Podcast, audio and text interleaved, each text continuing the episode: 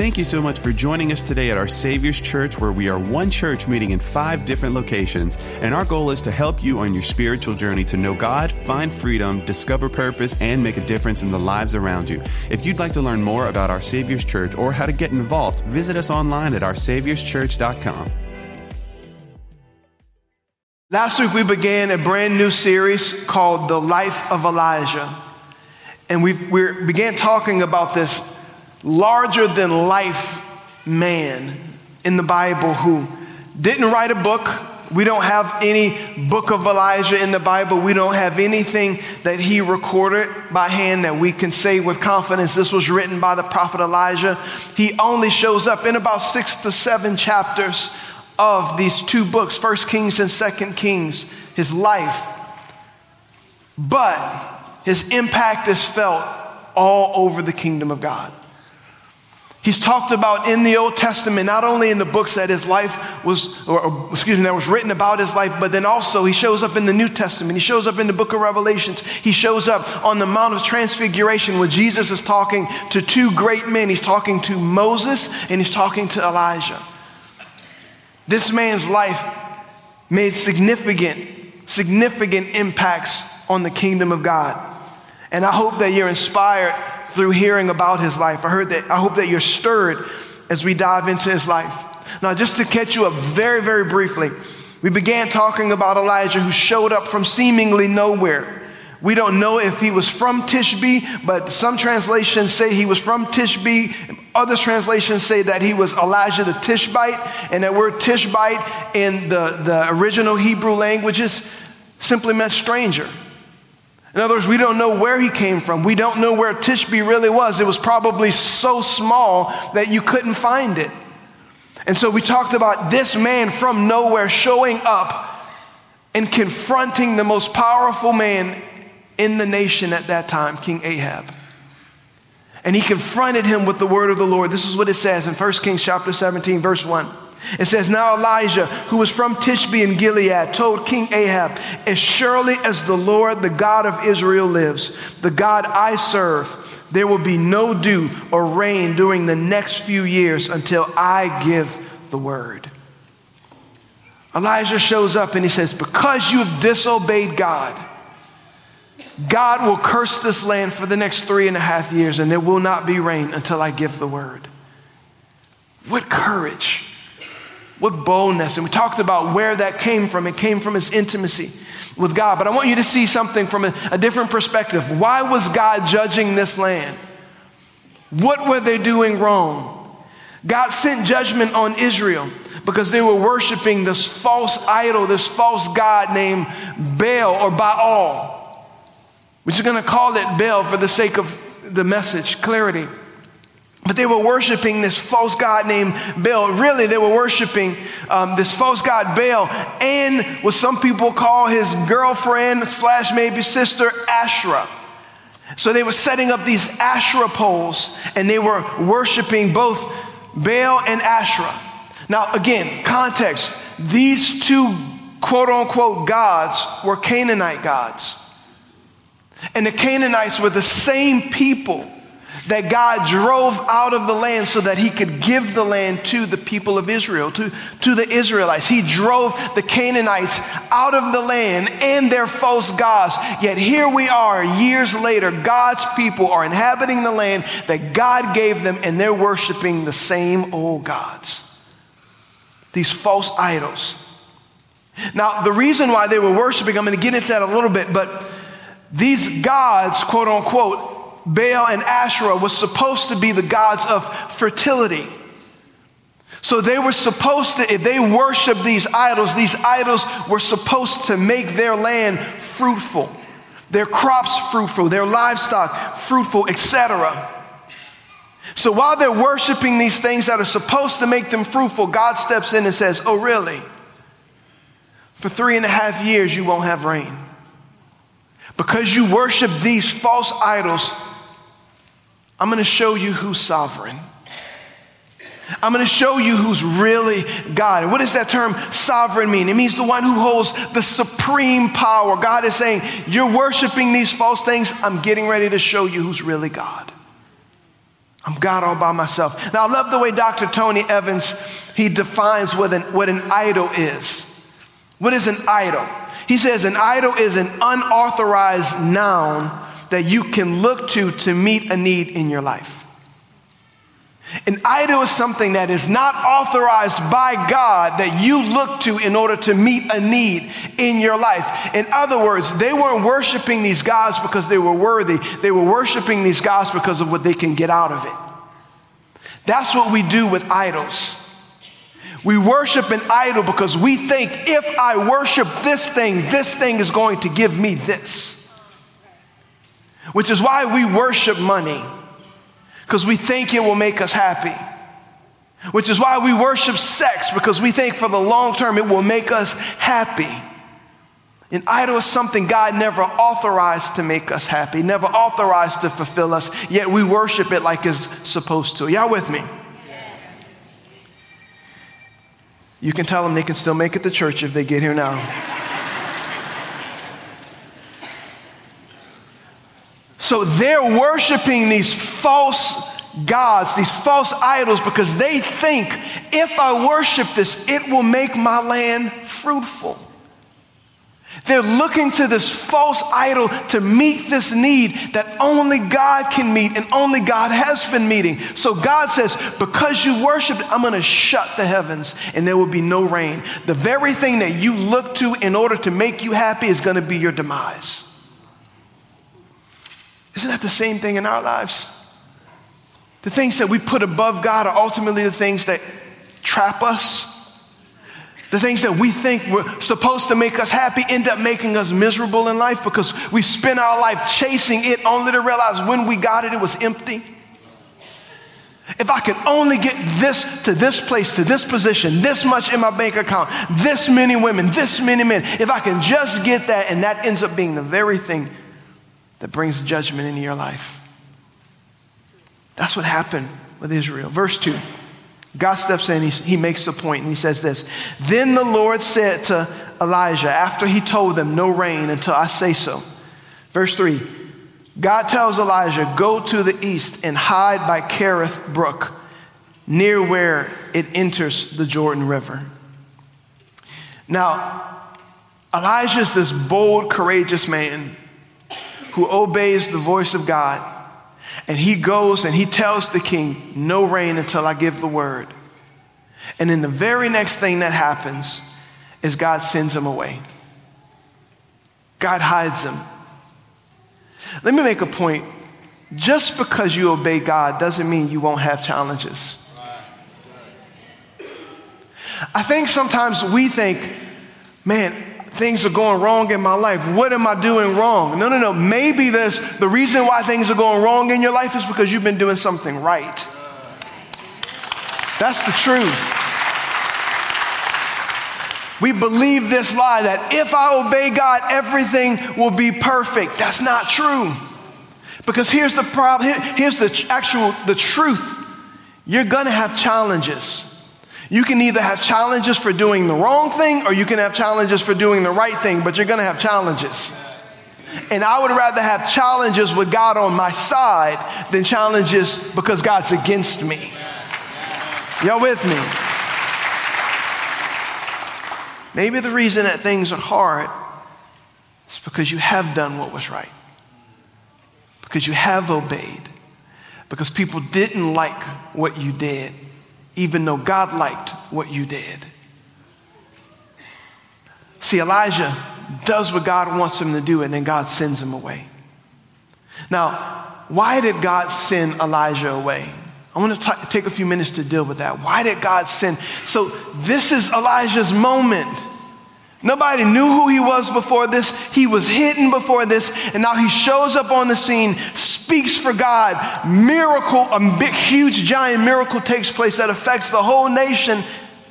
And then he leaves. Why? A few reasons. Number one, I believe the reason why God sent Elijah away was to protect him from danger. God was protecting Elijah from Ahab and Jezebel. And the more we talk about Ahab and Jezebel in this series, the more you're going to see just how evil and how wicked these people were. These were distortedly evil, wicked people. The Bible says that King Ahab was the worst king in Israel's history up until this point. That's how evil he was. And Jezebel, y'all know Jezebel had to be bad because you still call women Jezebel today. Some of you are like, she's a Jezebel. We're going to talk about that in a couple weeks too. But the more we read, the more you're going to see why God hid him, why God took his servant and hid him away from them. The second reason is because God was keeping him humble and dependent on him. God was taking Elijah and keeping him humble by hiding him. And that doesn't always make sense to us, but I want to help you understand it. Oftentimes, it's not hard times that destroy a person, it's success. It's not always being hidden or having challenges that, that destroy a person. It's when you see a person who gets everything that they wanted to, to have, that's when you see their true character. That's when you see what's really inside of them. And you start seeing pride and you start seeing arrogance and you start seeing these things. Why? Because they now have the success to go along with it. Sometimes it's success that destroys us. And I believe that God was keeping this man humble. God hid him. For, listen, I know preachers. I've been around preachers for 30 years now. Here's the thing with preachers they start getting success and it starts going to their head. God uses them and they start going, okay, now it's time for me to start my global worldwide ministry. And that might have been what Elijah was tempted to do. I just spoke. God literally stopped the clouds, shut up the clouds. Well, it's time for me to start Elijah.com Ministries. If you send me $1,000 today, I'll give you a piece of my tie. That's not what happened. He comes from nowhere, speaks the word of the Lord and God does not exalt him in this moment, God hides him. How do you handle it when God hides you? How do you handle it when you're hidden? Think about that for a moment. The goal of Elijah's ministry was never his fame. The goal of Elijah's ministry was never his glory. The goal of your fame the goal of your ministry, the goal of your life, it's not your glory. The goal should always be the glory of God. He's the one who's ultimately doing this anyway. Elijah was great, but Elijah didn't shut up the clouds by himself, it was God. And I believe God was hiding him. And in doing so, kept him dependent on him and kept him humble. Church, let me just tell you, there's people, even in this room, who are in it for themselves. They're seeking their own glory, and some of them may even use my name. I'm, I'm one of Pastor Gabe's leaders. No, you're not. I don't know you. I'm a leader in this church. Listen, if you ever have a question, if somebody comes, let me just say this too, because people are scam artists. If you ever get an Instagram or Facebook post from me asking you for money, it's not me. Can I just tell you that? If you get a false name, Pastor Gabe, is this you? They spelled my name wrong. It's not me. But there are people who will use my name and my influence to get what they want, right? What's worse than that is there are people who will use Jesus' name and his influence to get what they want and God has nothing to do with it. God is keeping this man humble. If you want to follow God, there are going to be seasons in your life where God keeps you hidden. Some of you, the reason why you don't have that promotion is because God's hiding you. Some of you, the reason why you have not gotten that, that, that moment that you've been looking for, that, that breakout moment where everybody knows who you are and everybody recognizes you, is because maybe He's keeping you hidden. Maybe the reason, I'm gonna, I'm gonna go there for a minute, maybe the reason you haven't found your spouse yet is because God's keeping you hidden. I think about all of the quote unquote options I had before I married my wife. Thank God. He said no and or they said no. Because God knew exactly what I needed. We have to be willing to trust him because he knows what he's doing. He knows what he's doing. The reason why you haven't hit it big, you haven't had the opportunity, you haven't had that because maybe, just maybe, God is going, not yet. And we're busy thinking, God, what are you doing? And God's going, just trust me because it's not about you. It was never about you, it's about me. But I'm going to bless you if you trust me. If you trust me. But then this, this brings about the third point, the third reason why God did this, why God hid Elijah. To bring further judgment on the people. To bring further judgment on the people. See, real judgment is not when you keep hearing a correction over and over and over again. Real judgment is when they stop talking. Real judgment is when you're not hearing the warnings all the time. Real judgment is when they're silent and they're getting ready to act. What did God do in that moment? Part of the judgment was, yes, keeping the rain, stopping them from getting the rain. But another part of that judgment was stopping the word of the Lord from coming. They didn't even have the ability to hear the word of God anymore because they were under God's judgment. When you find that in a person, where they can't, it's like their conscience is seared. They don't even care anymore about the evil and the wickedness that they're do, that they're doing. That's the real judgment. I've said this before. God is not up there with a stick going, do something wrong. I want you to. Please do something wrong. I'm having a bad day. The angels are singing off key.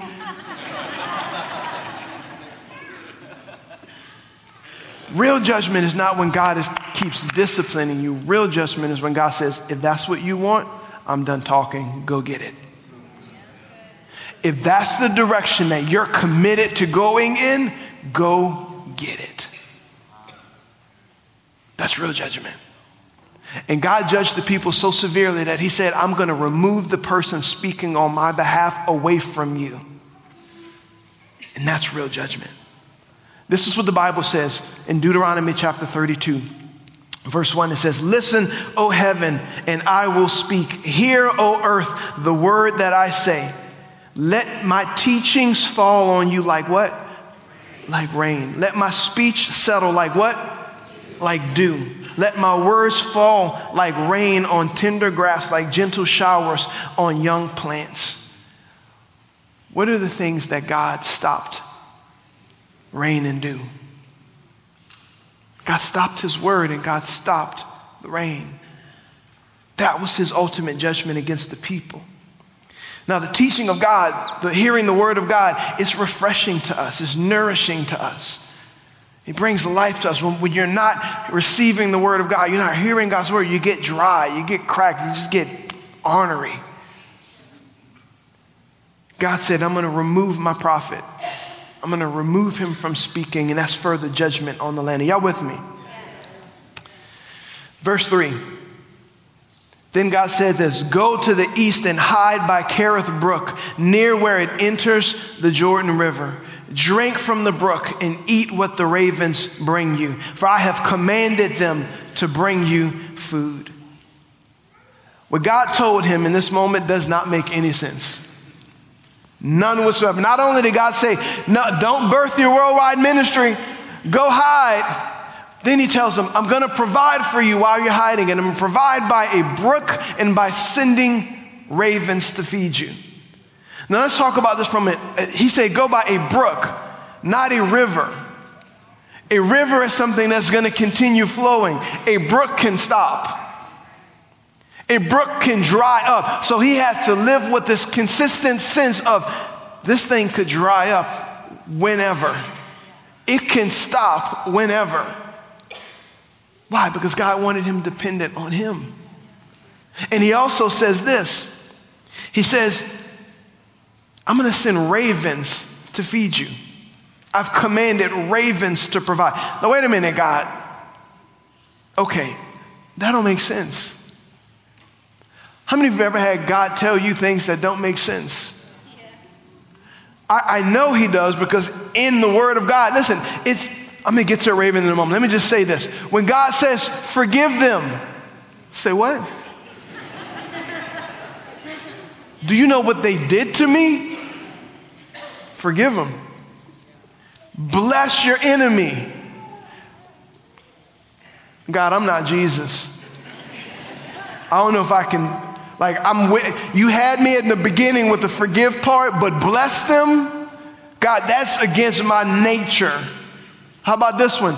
Turn the other cheek. I'm out, Lord. I'm out. This is too much. God will tell you things that do not seem natural. They are against your human nature. God tells him, I'm going to send ravens to provide for you. Ravens. Have you ever seen a raven? They're selfish. They're, they're what's called an opportunistic animal. Meaning, so raven, they, if they have roadkill or something, that's where you'll find a raven.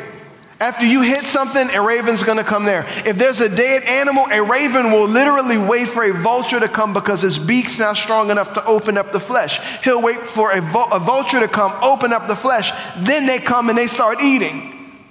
They'll sneak into another animal's stash of food and eat. Why? Because they're selfish. And God says, I'm going to take this selfish animal, and this selfish animal is going to provide for you. And not only is it going to provide for you, it's going to provide for you two times a day. Only God can do that. God is saying, I don't care what's normal. I don't care what's natural. I don't know if you know this or not, Elijah. I'm God. What does that mean for you? God can take the very same people who have been against you and turn them around to favor you. He can do that. God can cause the people who would not give you a, a time, the time of day, and cause them all of a sudden to shift their heart and then bless you. How do I know that?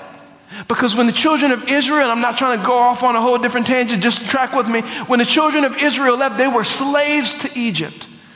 They were slaves in there for 400 plus years. And when they left, the Egyptians, because God had so harshly dealt with them, the Egyptians were giving them gold and silver and say, Here, just take it. Y'all go. God took their captors and made them the providers. God can do the exact same thing in your life, but you have to trust Him. You can't manipulate the circumstances. You can't drop little hints in order to help put it in their mind and cause them to do. No, no. God is your provider, God is your source. Elijah had no ability to trust in the resource, he had to trust in the source. And then to top it off, not only are ravens selfish and opportunistic, ravens are unclean. In biblical times, they were an unclean animal for the Israelites in the Old Testament. How do I know that? The, the Deuteronomy chapter 14, verse 11 says this You may eat any bird that is ceremonial unclean. These are the birds you may not eat the griffon vulture, the bearded vulture, the black vulture, the kite, the falcon, buzzards of all kinds, ravens of all kinds. God takes an unclean animal and uses it to provide.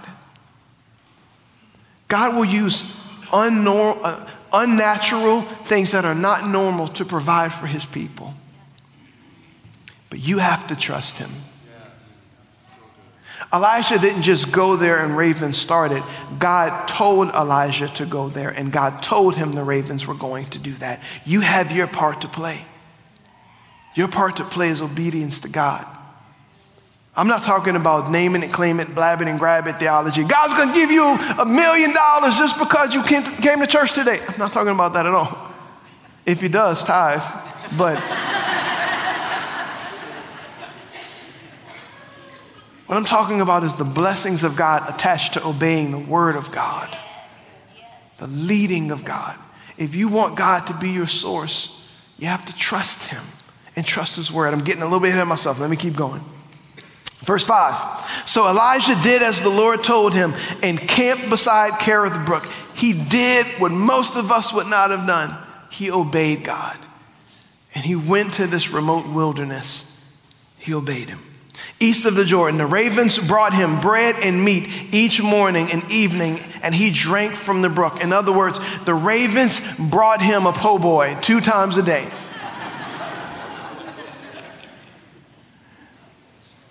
God can do what He wants. This is yet again God saying, I'm sovereign. I am the supreme being. I can change the very nature of things and the very nature of people because I favor my people. I do what I want because I'm God. Let's keep going. God said, I'm going to cause this selfish, unclean animal to provide for you because I am the source. If you don't catch anything in this message, I want you to catch this. Too often, we focus on the resource instead of the source. We look to the resource and try to make the resource happy with us, the resource pleased with us, when God is saying, I am your source. I provide for you. Everything else I put in place to provide for you. You're busy looking at that thing, but I'm the thing who provided the thing for you. I am the source. And what happens when we believe anything else is our source besides God? When that thing or that person stops providing for us, we get mad at it. We get angry at it because it stopped meeting our needs. It was never meeting your need to begin with, it was only the resource.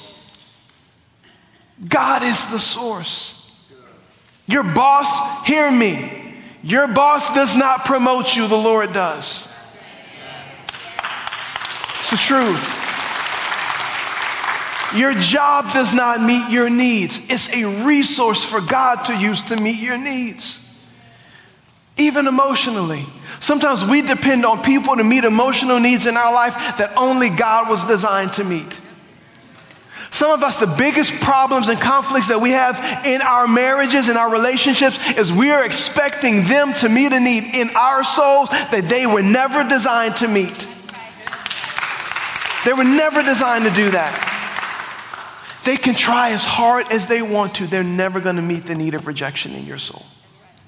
They can try as hard as they want to, they're never going to be able to calm the fears that you have. They can bring as much security as they want. You are expecting them to do for you what only God can do. He's your source, they're the resource. Look to Him. God is our source. That's the whole driving point of this chapter. God is the source. And your responsibility is simply to obey Him, to obey His word. There's this show that Lauren and I watching. It's so funny. We have a leaders meeting this morning. Pastor Josh was up here speaking, and I walked up to him afterwards and said, I hope you know you just preached my message. But there's this TV show that Lauren and I watch. I want you to look at a different, challenging part for this for Elijah. God didn't send him with a group of people. He sent him by himself into the wilderness. And the only companions that he had to talk to were some ravens who were bringing him po' boys. That's it.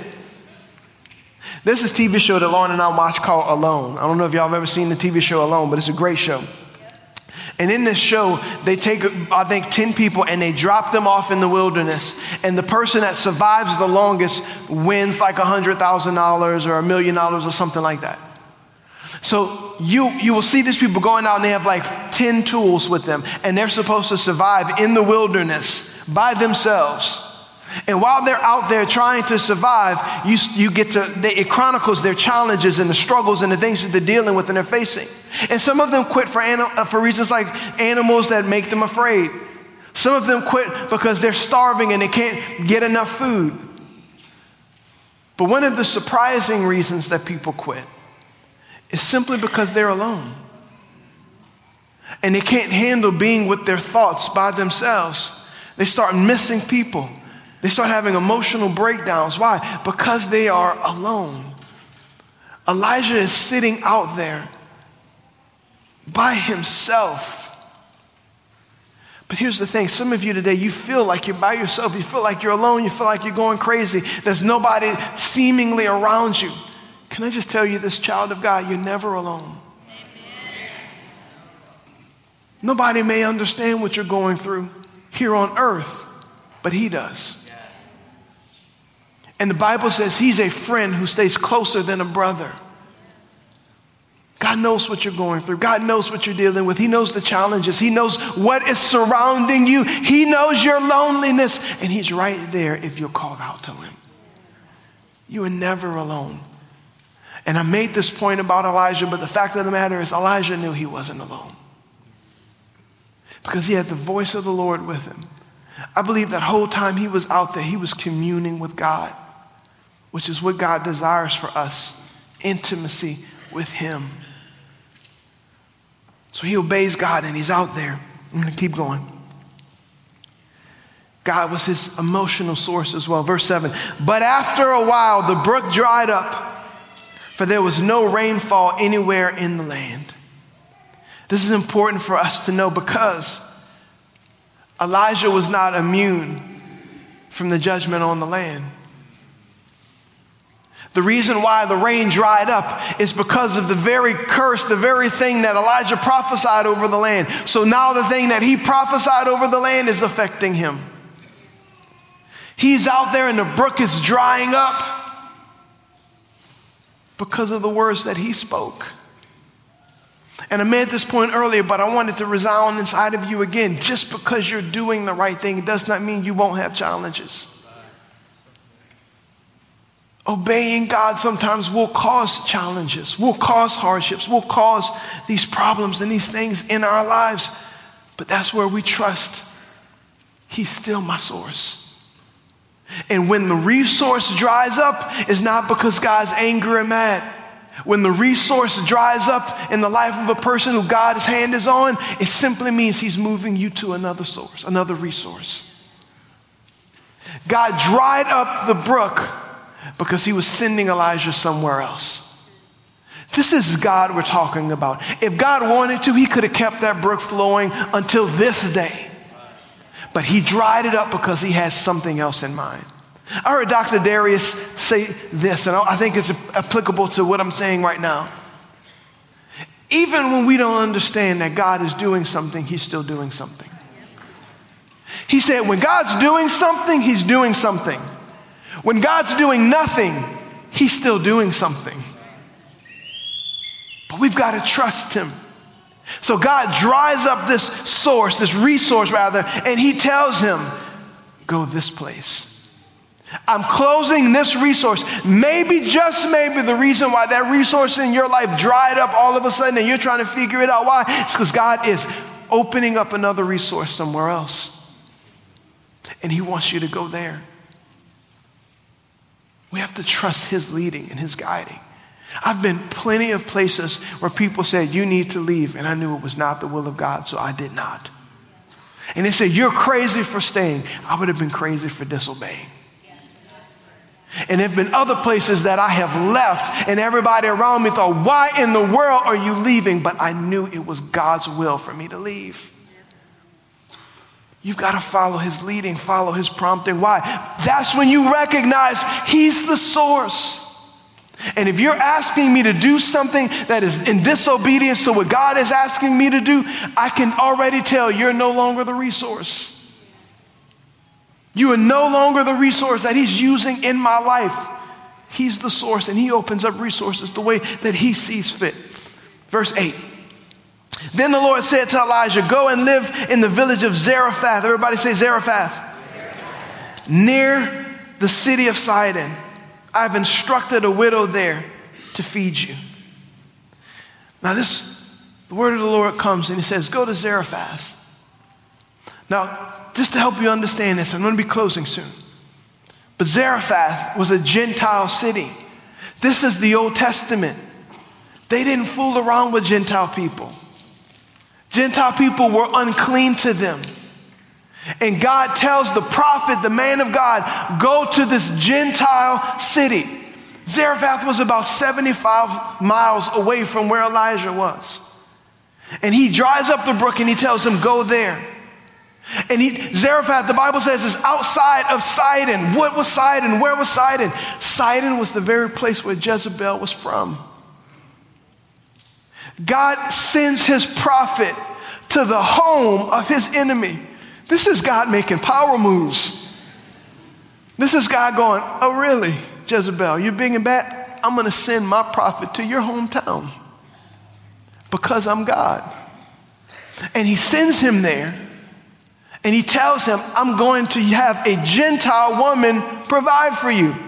That's confusing. And not only is it a Gentile woman, it's a widow, which means this woman did not have anyone providing for her. God sends him to an unclean woman in an unclean place to get provision from a woman who did not have provision herself. Because God's the source. The word Zarephath, this is what the word means it means refining. So get this God is sending him to another place of humbling, another place of refining. God has hidden this man, and now he's continuing to refine this man. What does refining do? Refining is when you heat up a metal and it brings all of the impurities to the very surface, to the very top of it, so that you can clean it off so that that metal could be pure. God sends him to this place to have this woman provide for him. And God said, I've commanded her to provide. Here's the thing God hadn't told her anything yet. And this is evident in the story, but He said, I've commanded it. When God says something's gonna happen, whether they know it or not, it's gonna happen. Verse 10 So he went to Zarephath, and as he arrived at the gates of the village, he saw a widow gathering sticks, and he asked her, Would you bring me a little water in a cup? If this sounds familiar, it should. God tells his man to go to an unclean city and ask an unclean woman for water. Jesus did the exact same thing in Samaria with an unclean woman. He asked her to give him a drink of water. And when she did, what did he tell her? He said, If you do this, I will give, you will never thirst again. I will give you water that will last forever. Your soul will never be dry again. This is all a picture, all pointing to Jesus. All of this points to Jesus.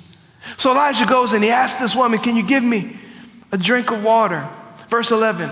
As she was going to get it, he called to her, Bring me a bite of bread too. But she said, I swear by the Lord your God that I don't have a single piece of bread in the house and I have only a few handfuls of flour left in the jar and a little cooking oil in the bottom of the jug. I was going to just gather a few sticks to cook this last meal, and then my son and I will die.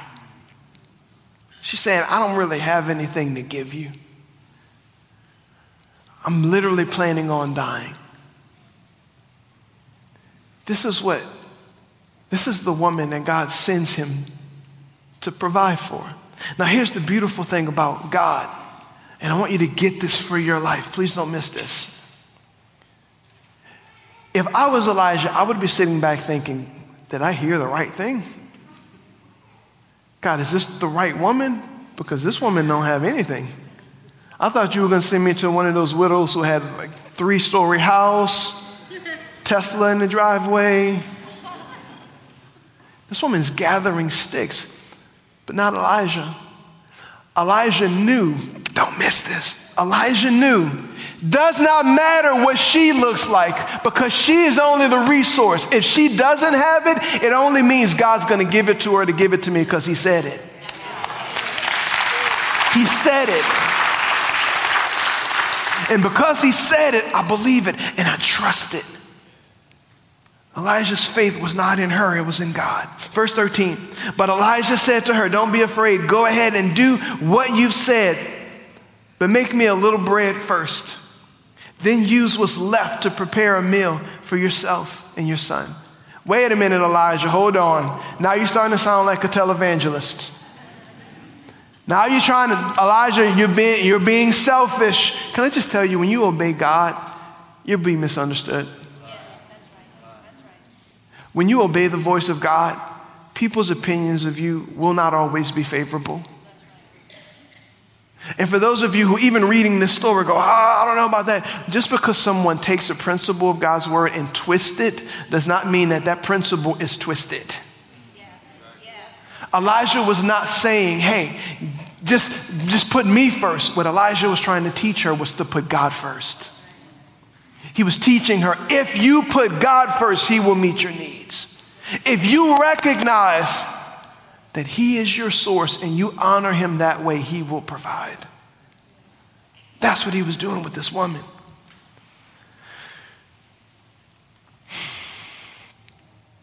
There are places, let me, just, let me keep going. Verse 9, let me just, Matthew chapter 11.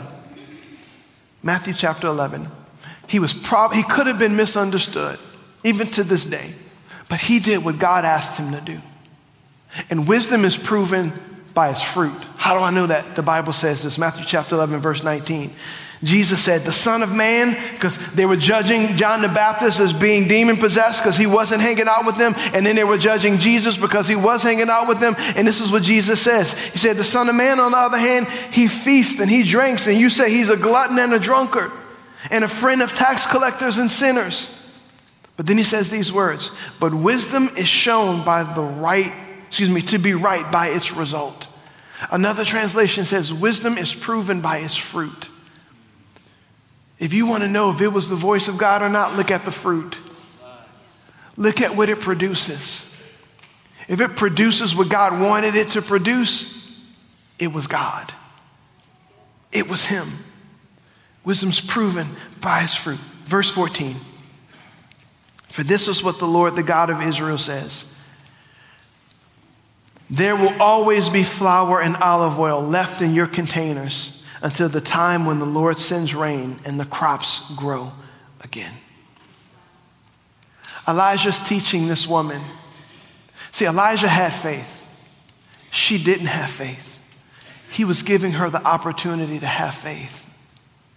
And he tells her, if you will have faith, if you will trust that God alone is your source, even though there's a famine in the land, you will never run out.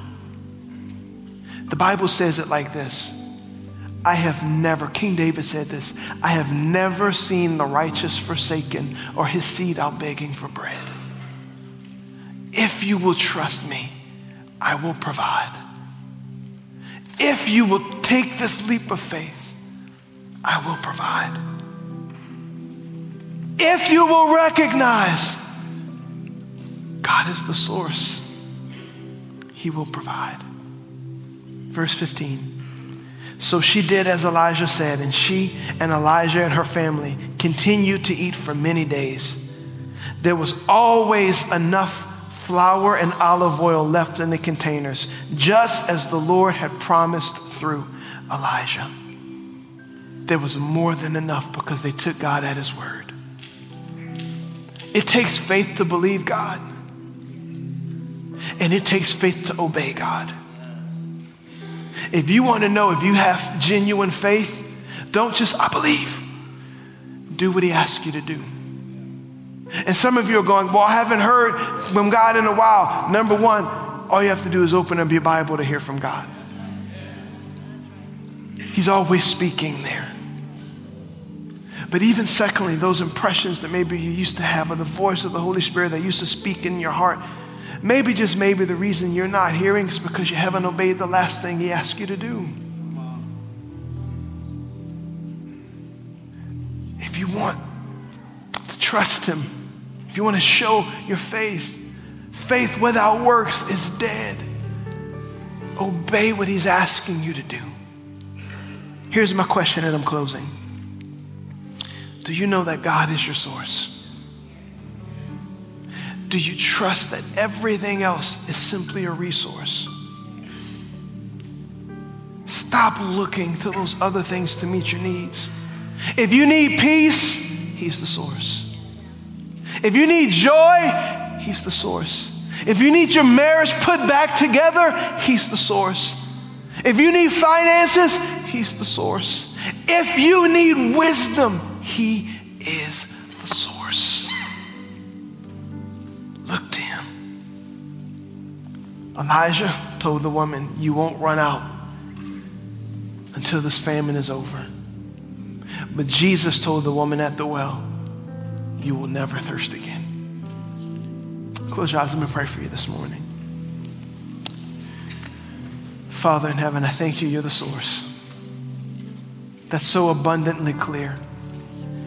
You're able to take things that make no sense and provide them in our lives, use them as resources in our lives people who we never thought we'd be friends with become the closest friends in our lives, bringing the voice of the Lord, the word of the Lord, the comfort of the Lord to us. You're able to do that. And there are tons of people here, your people today, who feel like they're in a drought an emotional drought, a mental drought, a financial drought, a drought of wisdom, a drought of the word of the Lord. God, I pray that you would provide for them because you are the source. If you're here this morning, nobody looking around. If you say, Pastor Gabe, I just feel like I've been in a drought. In any of those capacities, I just want you to lift up your hand. If you say, it just feels like the brook has dried up in my life, I want you to lift it up high. Don't be embarrassed. Lift it up high because I want to pray for you. Okay, you can put them down. Lord, you see the needs of your people. And you see their humble request to you this morning, their acknowledgement. The brooks are dried up. But I pray that you would move them to the source, the next resource that you have for them. And they would see you are behind it all, you are in it all. Even some of the things you've dried up, you did on purpose. It's no surprise to you. I just pray you give them the faith and the trust to follow you. And I thank you for that. In Jesus' name. If you're here this morning and you say, Pastor, I'm far away from God. I don't have what Jesus offered that woman at the well. My soul is dry. I'm empty. I'm far away from Him and I know it. What I'm talking about is what the Bible calls being born again. Jesus told a religious leader who should have known these things, but he didn't. Jesus said, You cannot enter my kingdom. You cannot enter the kingdom of heaven unless you are first born again. What is born again? It's exactly how it sounds. It's when you're brought to new life and you become a new creation, your sins forgiven, the old you washed away, and the new you born again afresh. How do I do that, Pastor? We like to say it this way it's as simple as ABC. A, you admit. Admit what? That you're a sinner. That there's sin in your life, sin in your heart that separates you from a holy God. B, you believe. Believe what? That God sent Jesus to die on the cross for that very sin, to wipe it clean, to wash it away. But C, you confess. Confess what? That He is now Lord, not just Savior. Savior is what He does when He washes your sin away. Lord is when you turn over control to your life to Him and you say, I'm going to follow you and do it your way. So, with no one looking around, if you're here and you say, Pastor Gabe, I want to be born again today.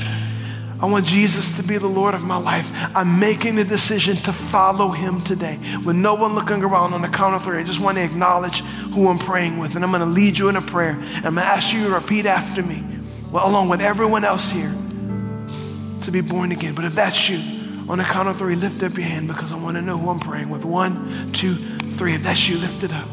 Thank you. I see your hand back there. Thank you. I see your hand back there. Anyone else? This is my moment to be born again. I want to be right with God. Praise God. Thank you. I see your hand. Thank you. Thank you. Thank you, sir. I see your hand. Anyone else? Praise God. You can put them down. Church, let's pray this prayer out loud together. Say these words with me. Say, Dear Lord Jesus, I believe that you are the Son of God. I believe on the cross you died for my sin, for my guilt, and for my shame. I believe you faced hell so I would not have to go. And you rose again from the dead to give me a place in heaven, a purpose on earth, and a relationship with the Father. I turn away from my sin. I repent of my sin. And I choose to follow you. And from this moment on, God, you're my Father. Jesus, you're my Lord and Savior. Holy Spirit, you're my helper. And heaven is now my home. In Jesus' name, amen. Come on, church, let's celebrate with everybody that prayed that prayer to be born again. Come on, yes.